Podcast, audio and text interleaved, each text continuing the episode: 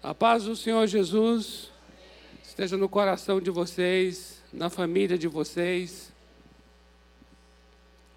Estamos com um friozinho aí de outono, né?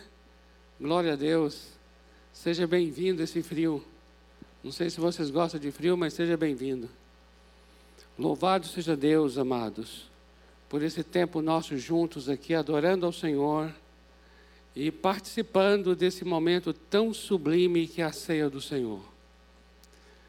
Pastor querido Paulo Frutuoso, Paulo Frutuoso apresentou hoje o Pedro, de manhã cedo, coisa linda.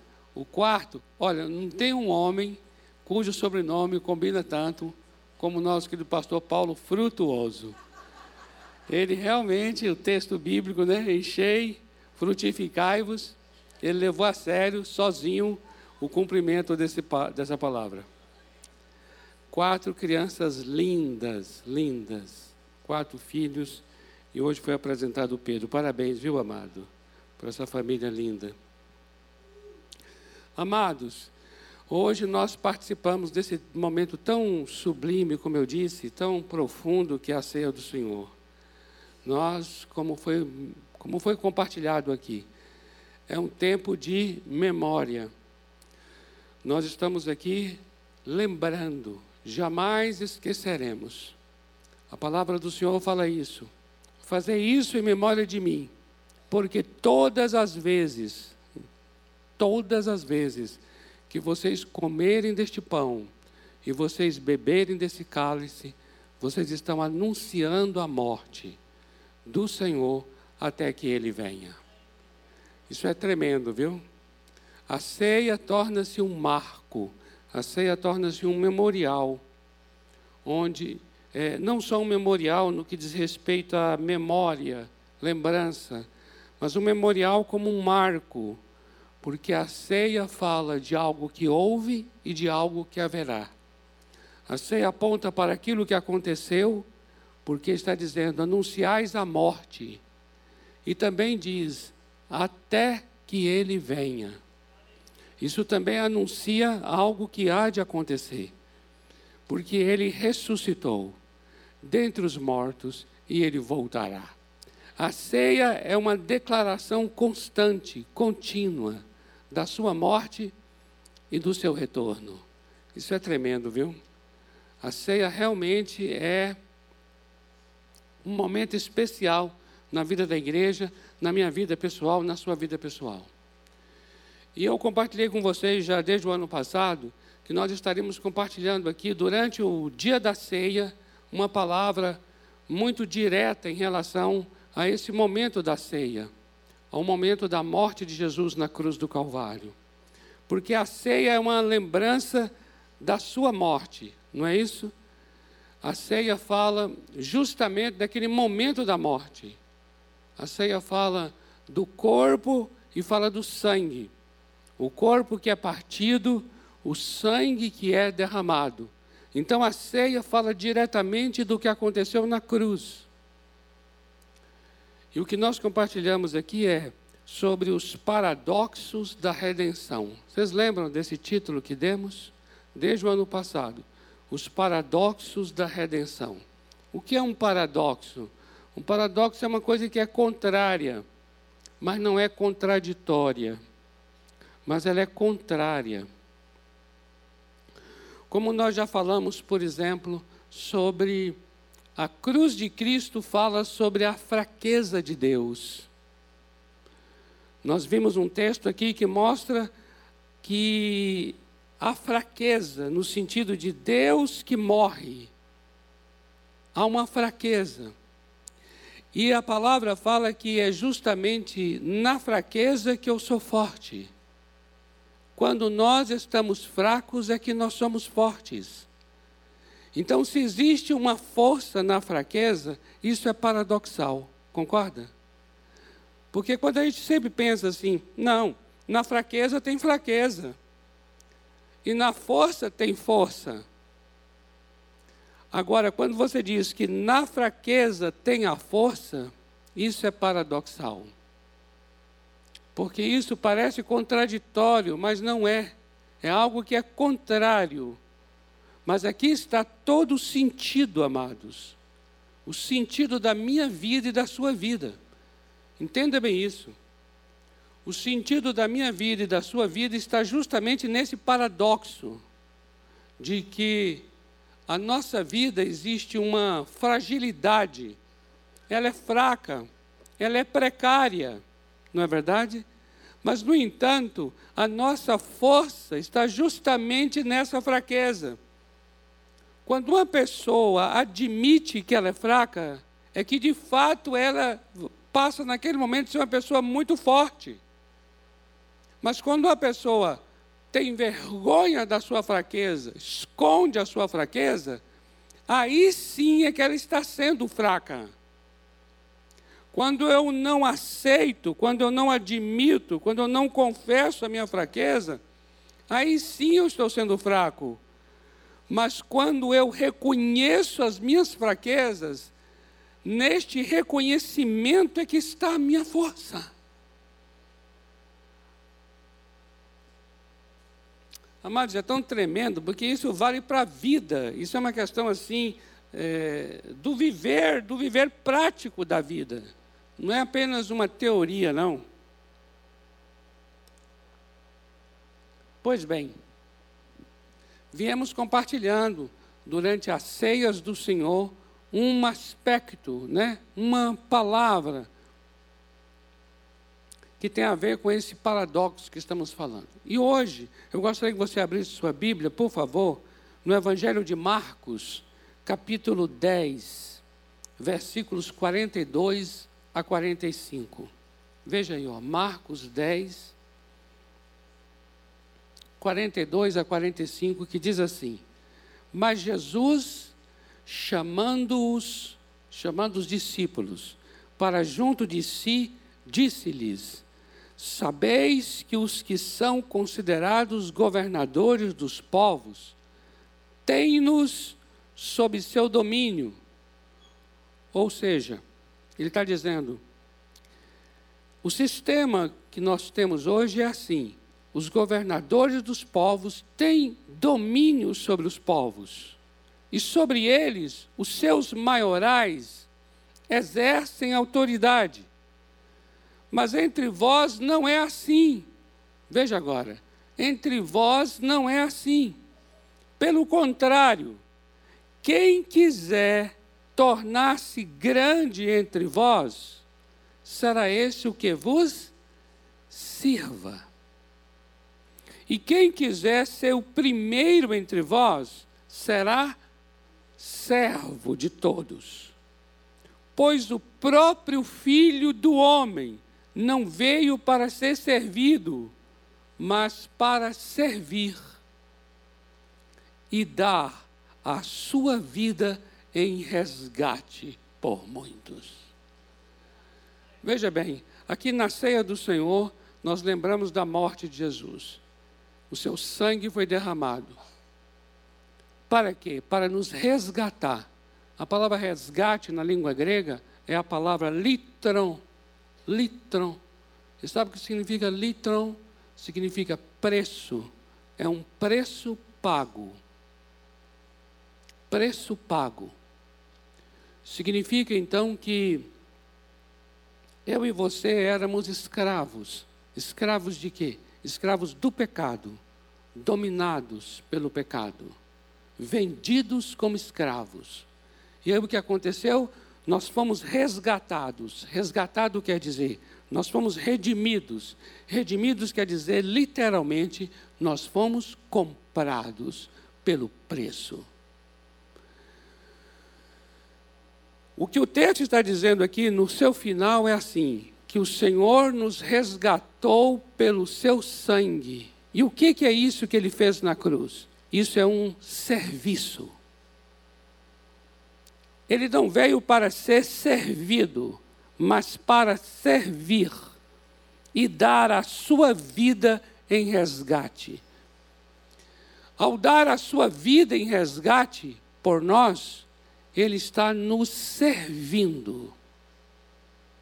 Veja como é que isso é tão tremendo, amados. Por que tremendo? Porque é quando ele, Deus, se coloca como servo, é que ele poderá então morrer naquela cruz. A cruz é Deus na forma de servo. Eu queria que você guardasse isso em seu coração. A cruz de Cristo é Deus em forma de servo. Guarda isso. A cruz de Cristo é Deus.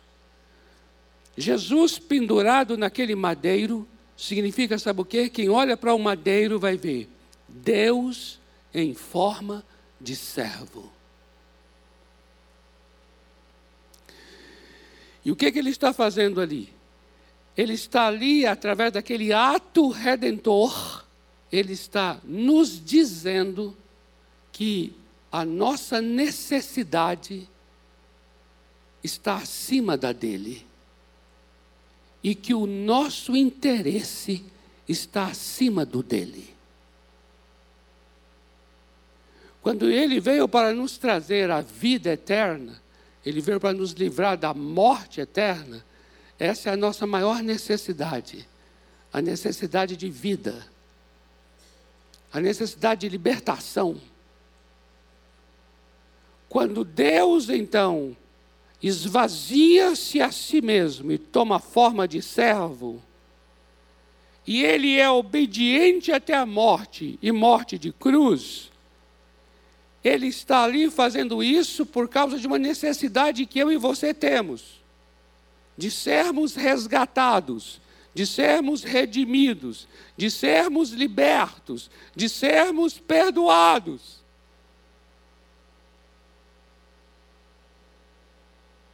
E só quem é o menor serve ao maior. Ele então se coloca como se fosse o menor para servir a mim e a você, nos considerando maiores. Eu queria que nós lêssemos juntos o Evangelho de Lucas, capítulo 22, por favor. Lucas 22, versículos 24 a 27. Olha isso aqui. É um texto que tem uma semelhança com o que nós lemos anteriormente. Lucas 22, de 24 a 27, diz assim: Suscitaram também entre si uma discussão sobre qual deles parecia ser o maior. Veja que interessante isso. Quem é que será o maior? Mas Jesus lhes disse: Os reis dos povos dominam sobre eles, e os que exercem autoridade são chamados benfeitores mas vós não sois assim. Olha que interessante. Só, só, só atenta para algo aqui agora, olha só. Quando ele diz, mas entre vós não é assim, o que, que ele quer dizer? Ele quer dizer o seguinte: olha, lá fora, é como se ele estivesse dizendo isso, ó, lá fora, no sistema que tem hoje aí, é assim. Quem é que tem domínio? É quem é o governador. Quem é que tem autoridade? É quem é o maioral. Ou seja, ou seja, Domínio e autoridade é uma questão de função. Domínio e autoridade é uma questão de posição. Domínio e autoridade é uma questão de cargo. Quem é que tem domínio? É quem é o, o governador. A palavra governador aí é a tradução da palavra arque, na língua grega, quer dizer chefe aquele que é o chefe.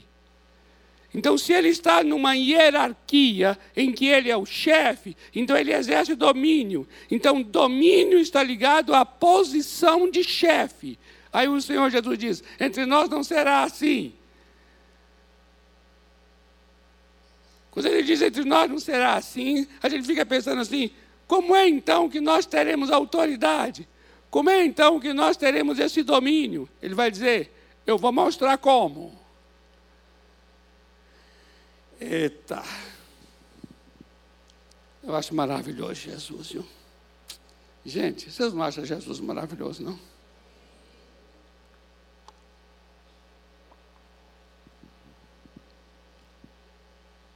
Olha o que ele vai dizer aqui, prosseguindo a leitura de Lucas 22. de 24 a 27. Mas vós não sois assim, pelo contrário, o maior entre vós seja como o menor. Olha só, o maior entre vós seja como o menor. E aquele que dirige, aquele que dirige, aquele que lidera, aquele que governa, seja como o que serve. Agora veja a pergunta. Pois qual é maior? Olha a pergunta aqui. Qual é maior? Quem está à mesa ou quem serve? Porventura não é quem está à mesa? É verdade. O maior é quem está à mesa. O maior é quem entra no restaurante e se assenta. Ele é o cliente, ele é o maior. E o garçom, ele é o menor, ele vai servir. Olha o que Jesus está dizendo assim: porventura não é quem está à mesa o maior? Pois no meio de vós eu sou como quem serve.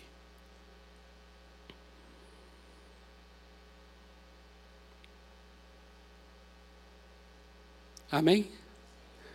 O que ele está dizendo aqui então? Ele está dizendo aqui o seguinte: que enquanto lá fora o entendimento é que o domínio e a autoridade está relacionado ao cargo, aqui entre nós o domínio e a autoridade está relacionado a quem serve. Quem é que tem autoridade? É quem é o servo de todos. Quem é que vai ter o domínio? É quem é servo de todos. Em outras palavras, para poder até brincar um pouco com os termos, quem é que vai ser senhor? É quem será servo.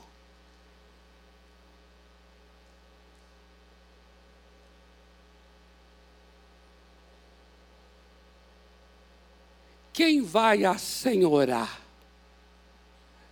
Quem é que vai assenhorar? Olha o movimento aqui, ó. Quem é que vai assenhorar? É quem serve.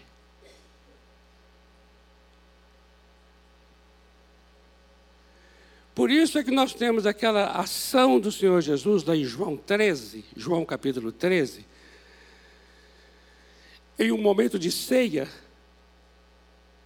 em que estão os discípulos lá à mesa, ele levanta da mesa, ele cinge, coloca uma toalha sobre si, ele pega a bacia com água, porque a toalha e a bacia com água era para o escravo, o escravo pegar, porque aquilo era serviço de escravo, lavar os pés.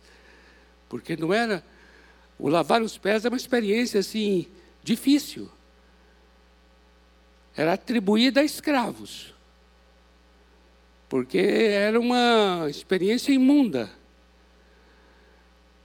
Jesus, no entanto, ele levanta, cinge-se com a toalha, pega a bacia com a água e começa a baixar e lavar os pés dos discípulos. E depois ele diz algo que é assim. Depois, quando ele termina de lavar os pés de todos os discípulos, diante dos olhos assustados dos discípulos, ele diz assim: Vocês me chamam Senhor e Mestre, e eu sou. Entende isso? Vocês me chamam Senhor e Mestre, e eu sou.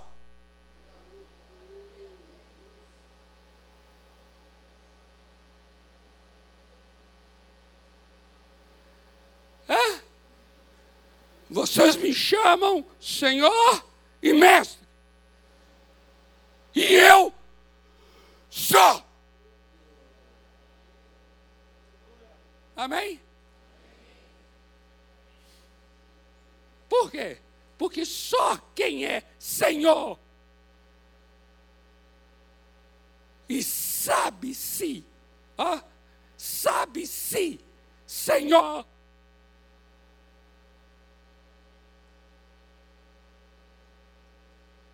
Serve. E vou dizer mais a você. Vou dizer uma coisa a vocês aqui. Quando eles viram Jesus abaixando, eles acharam aquilo um absurdo, disseram: Não, não faça isso. É Jesus. Por quê? Porque eles não entendiam, eles não entendiam esse princípio. Qual é o princípio? É assim. Jesus, ao se abaixar, está colocando o outro abaixo de seus pés.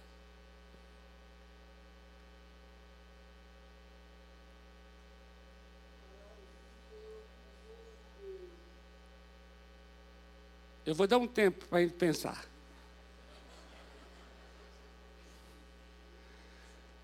Jesus, ao se abaixar, está colocando o outro abaixo de seus pés. Porque, ao se abaixar e servir, considerar o outro superior, é ali que ele está exercendo o seu domínio e o seu senhorio. Porque ele ensinou: se você quer ser o primeiro, ok, você será o primeiro. Mas a maneira vai ser a seguinte: sirva. Você quer ser o maioral? Tudo bem, você vai ser o maioral mesmo. Mas o caminho é este: sirva. Então ele está ensinando o quê? que todo aquele que serve torna-se grande. É grande porque serviu. Isso é o Calvário, amados. O Calvário determina um novo modo de vida. A cruz de Cristo determina um novo modo de vida. E o novo modo de vida é este: de que a minha autoridade o meu domínio, a minha influência, virá do meu serviço. E aqui vai entrar algo muito tremendo, amados, que é o seguinte: quando eu e você nos colocamos diante do outro dessa maneira, significa que você vai considerar a necessidade do outro acima da sua. E o interesse do outro acima do seu. Amém? Quem está disposto a esse caminho? Quem quer andar por este caminho?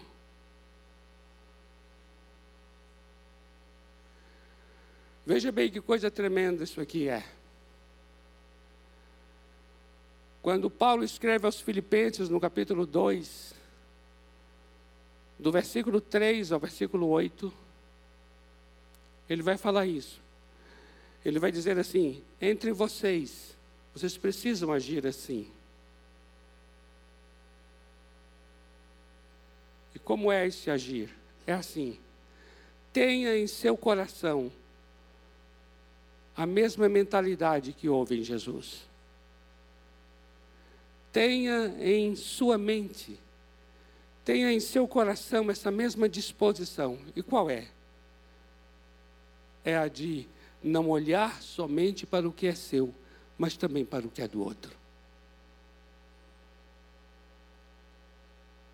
Considerar a necessidade do outro acima da sua e o interesse do outro acima do seu isso significa que você está tendo o mesmo sentimento que houve em Cristo Jesus.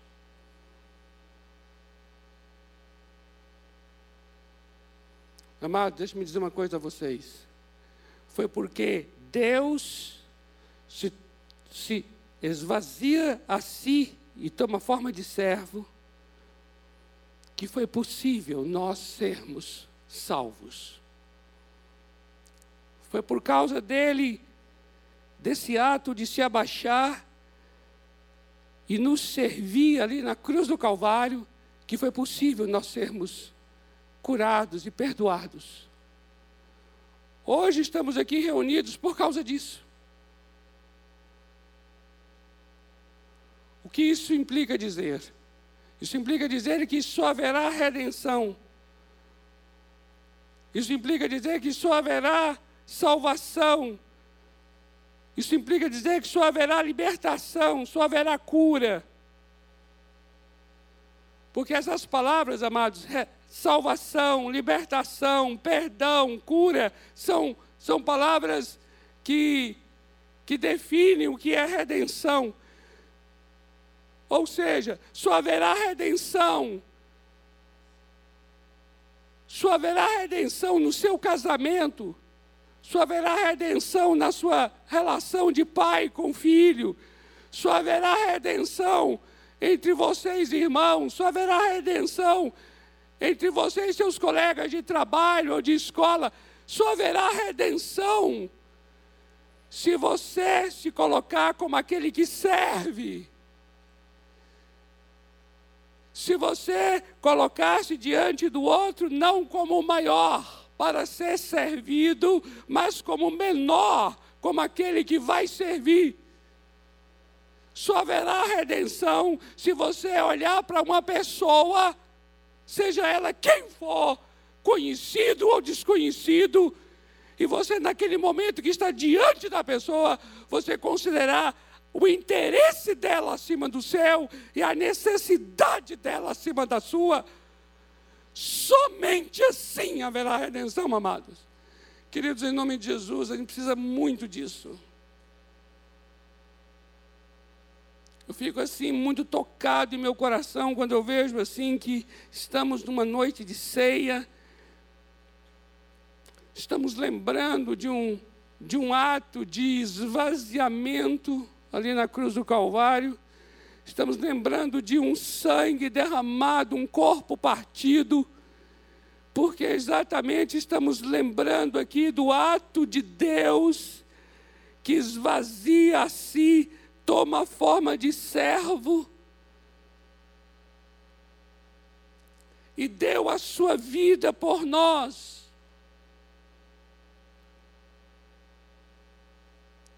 Quando eu lembro desse momento nosso aqui, eu olho para os nossos relacionamentos e falo: Deus amado, como a gente ainda é autocentrado. Como a gente ainda é, é mesmado, como a gente ainda tem uma dificuldade de, de ter, ter o outro e ver o outro na sua batalha, na sua luta, e entender que eu estou ali para. Eu, eu, eu, fui, eu fui designado, eu fui eu fui constituído por Deus, eu fui colocado ao lado dessa pessoa e ela ao meu lado, justamente para que houvesse redenção entre nós. E eu preciso nessa hora, Senhor, eu preciso nessa hora ter esse mesmo sentimento, ter essa mesma humildade, porque o texto diz, o texto diz, com humildade, isso é a mentalidade humilde, a mentalidade humilde é: eu entro nesse ambiente, eu venho para esse culto, eu sento ao lado de uma pessoa, e a mentalidade humilde é: eu olho para ela e falo assim: Senhor, como eu posso ser um cooperador, um ajudador, como eu posso ser uma bênção, como eu posso, Senhor, através de mim, tocar nesta vida, Senhor.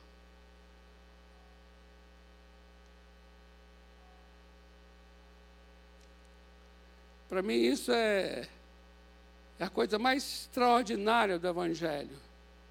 É a maneira mais tremenda de comunicação, como nós até observamos na letra de uma canção que foi cantada hoje aqui.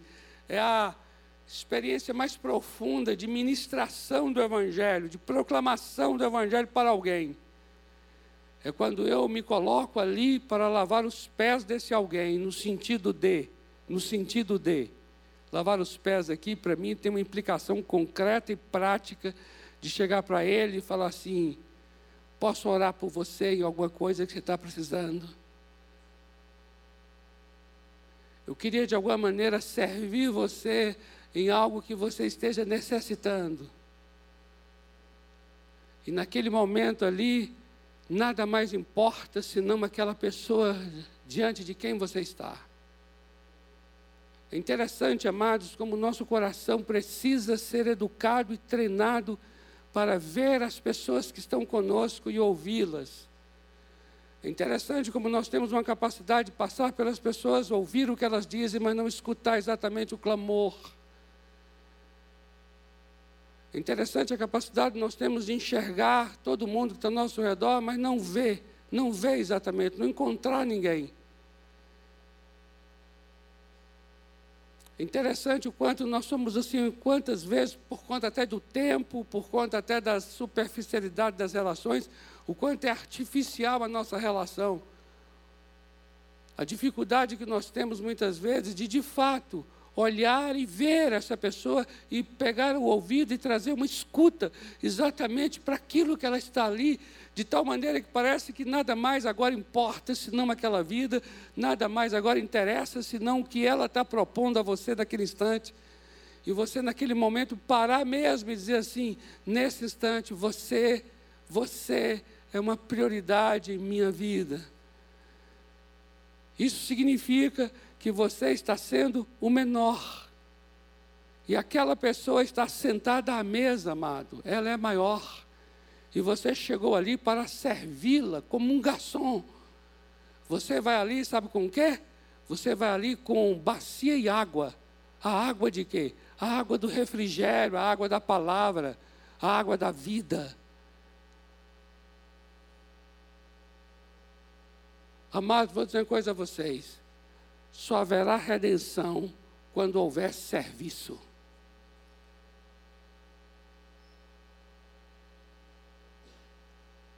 E só há serviço quando você de fato tem essa mentalidade de considerar o interesse e a necessidade dessa outra pessoa como maiores do que as suas.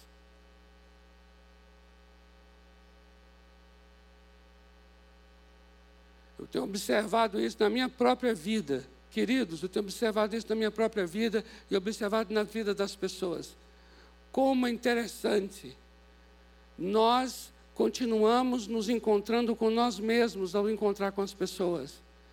Nós continuamos vindo para a reunião e, e, e nos encontrando só conosco ao encontrar com o outro. É muito superficial o mundo de hoje. É muito sem vínculos profundos o mundo de hoje é muito artificial, é muito fluido, não tem uma concretude, não tem um interesse real. A gente só faz aquilo que a gente interessa. E o nosso interesse está centrado na nossa, do que gira em torno de nós mesmos. E nós estamos aqui celebrando a ceia para comer do pão, beber do vinho de uma pessoa que não teve a sua vida por preciosa para ele mesmo, e no entanto se derramou em meu favor e em teu favor. Nós estamos comendo o pão e bebendo o vinho para celebrar um corpo que foi esmagado e um sangue derramado. Eu gostaria muito que a gente levasse a sério isso, porque senão a gente está fazendo uma brincadeira, uma encenação da ceia uma encenação da ceia. Amados, eu não quero isso para a minha vida e nem para a sua. Que a ceia sirva para a nossa condenação. Eu não quero comer o juízo e nem beber juízo, como diz a palavra. Mas eu quero discernir o corpo. O que é discernir o corpo? É ver quem está do meu lado. É ver do quem está do meu lado. Mas ver mesmo e falar assim: você precisa de mim. Eu sei que precisa e eu quero ser uma bênção na sua vida. Eu não quero ter um desentendimento com você. Eu não quero magoar você. E não quero ser magoado por você. Eu não quero trair você. E não quero ser traído por você. Eu quero que a gente ande na verdade, ande na sinceridade, ande no amor, ande na compaixão, ande na misericórdia. Amados, em nome do Senhor Jesus, isso é muito sério para nós. A gente está comendo e bebendo. Entenda bem isso. Esse pão, a gente fala, o corpo que foi esmagado.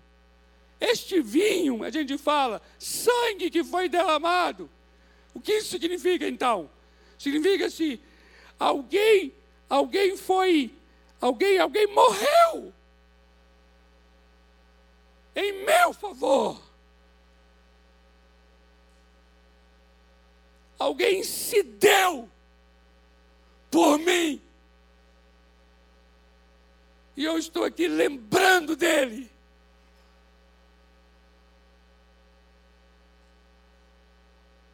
Por isso eu creio que o que é de mais assim, eu vou chamar de, de mais honroso que podemos fazer diante desta mesa é a maneira como relacionamos com o outro. Você entende isso? Sabe aquela coisa de você falar assim: eu tenho que respeitar essa mesa, e eu tenho que honrar essa mesa. E se essa mesa fala de um homem que se derramou, considerando a minha vida, esse homem se tornou menor e me considerou maior, e veio para não ser servido, mas para me servir. Então eu quero honrar essa mesa e me voltar para a pessoa que está ao meu lado ao meu lado aqui agora e dizer: em que eu posso te servir, meu amado, minha amada. Amém? Vamos ficar em pé. Eu queria que você voltasse para a pessoa do seu lado aí e perguntasse assim: em que eu posso te servir, meu amado? minha amada, meu querido, minha querida.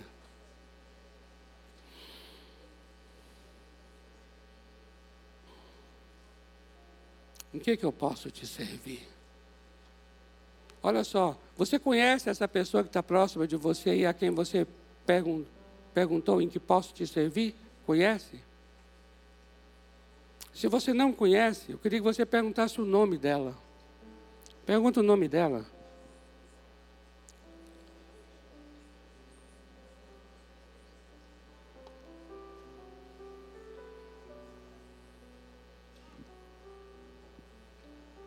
Você perguntou o nome dela? Então chega para ela e fala assim: Você quer que eu faça uma oração por algo que está talvez uma necessidade que você tenha? Ou um interesse que você tenha? Ou talvez um desejo do seu coração? Fala comigo. Eu quero orar por você agora. Eu quero te abençoar. Eu quero me cingir de toalha e eu quero colocar água na bacia. E eu quero lavar os seus pés. Trazer a você um momento de refrigério. Eu quero carregar esse peso que você está levando. Divida comigo tua carga. Pode dividir. Talvez a história é longa, né? Mas aí você fala assim: agora aqui eu vou só dizer assim: ora por mim. Eu só quero que ora por mim. Aqui não dá tempo de contar tudo. Então eu queria só que você orasse por minha vida. Meu nome é Fulano, ora por mim. Talvez é um parente seu. Você diga assim: ah, meu nome é Fulano, ora pelo meu filho. O nome dele é Alberto. me ajuda a orar por ele.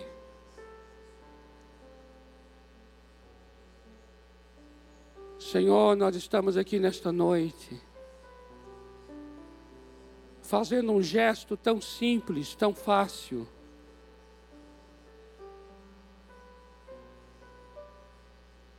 nos voltamos para alguém que está aqui ao nosso lado, Senhor.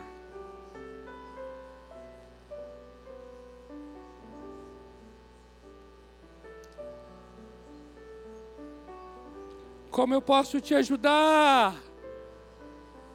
Como eu posso te servir? Eu quero considerar você maior. E eu estou aqui como menor, como aquele que serve.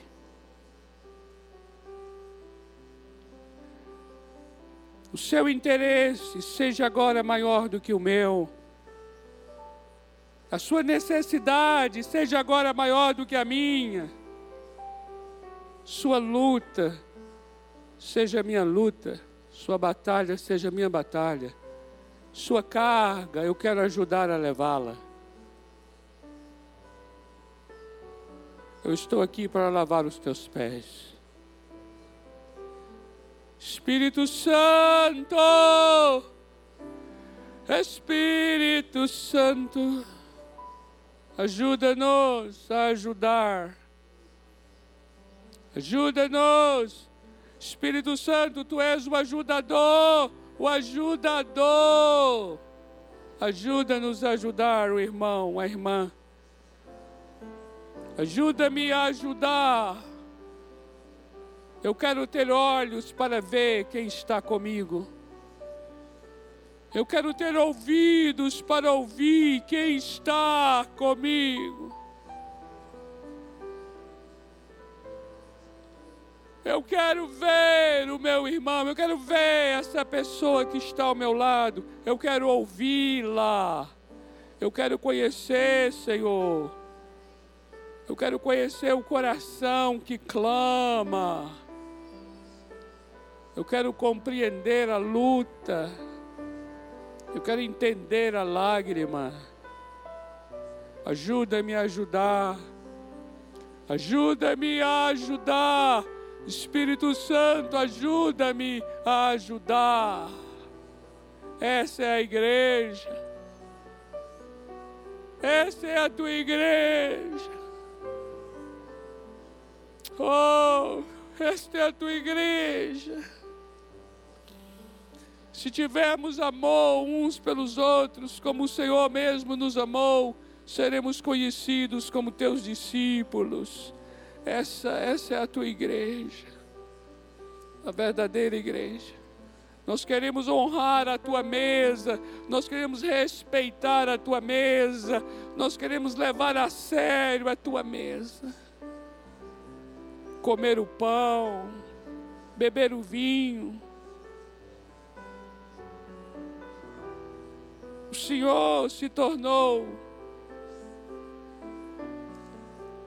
o Senhor se tornou o menor. Quem é o maior? Aquele que está à mesa, aquele que serve. Não é porventura o que está à mesa, mas entre vocês eu sou como aquele que serve. A cruz é aquele que serve. A cruz é o Deus que serve. Ah, Senhor, em nome de Jesus eu clamo. Eu clamo, eu clamo, eu clamo, eu clamo. Trago avivamento entre nós. Aviva teu povo, aviva teu povo, aviva teu povo. Ah, Senhor, entre nós haja mesmo essa manifestação deste amor, a prova deste amor, a demonstração concreta deste amor. Senhor, eu oro aqui agora em nome de Jesus, em nome de Jesus. Aviva-nos. Haja um avivamento entre nós. Uma igreja que serve uma igreja que tem autoridade porque é serva. Uma igreja que governa porque serve. Uma igreja que domina porque serve. Eu oro aqui agora para que o meu amado, minha amada, tem autoridade porque serve. Governe, governe onde está, porque serve. Tenha domínio onde entra, porque serve. Maridos que sirvam suas esposas, esposas que sirvam seus maridos, pais que servem seus filhos, filhos que servem seus pais, colegas de trabalho aqui servindo outro colega. Senhor, eu oro para que haja redenção em cada um desses ambientes, porque na tua palavra está escrito: onde houve o servo, ali houve salvação. Seja assim também conosco, para a tua glória, em nome do Senhor Jesus. Amém. Amém, amado. Glória a Deus. Glória a Deus. Uhul! O Senhor te abençoe. O Senhor te guarde. O Senhor faça resplandecer o rosto dele sobre você. Tenha misericórdia de você e te dê shalom. Se Deus quiser, até domingo que vem, nosso último domingo do mês de abril. Aleluia! Dê um abraço aí nessa pessoa próxima de você, meu amado, minha amada.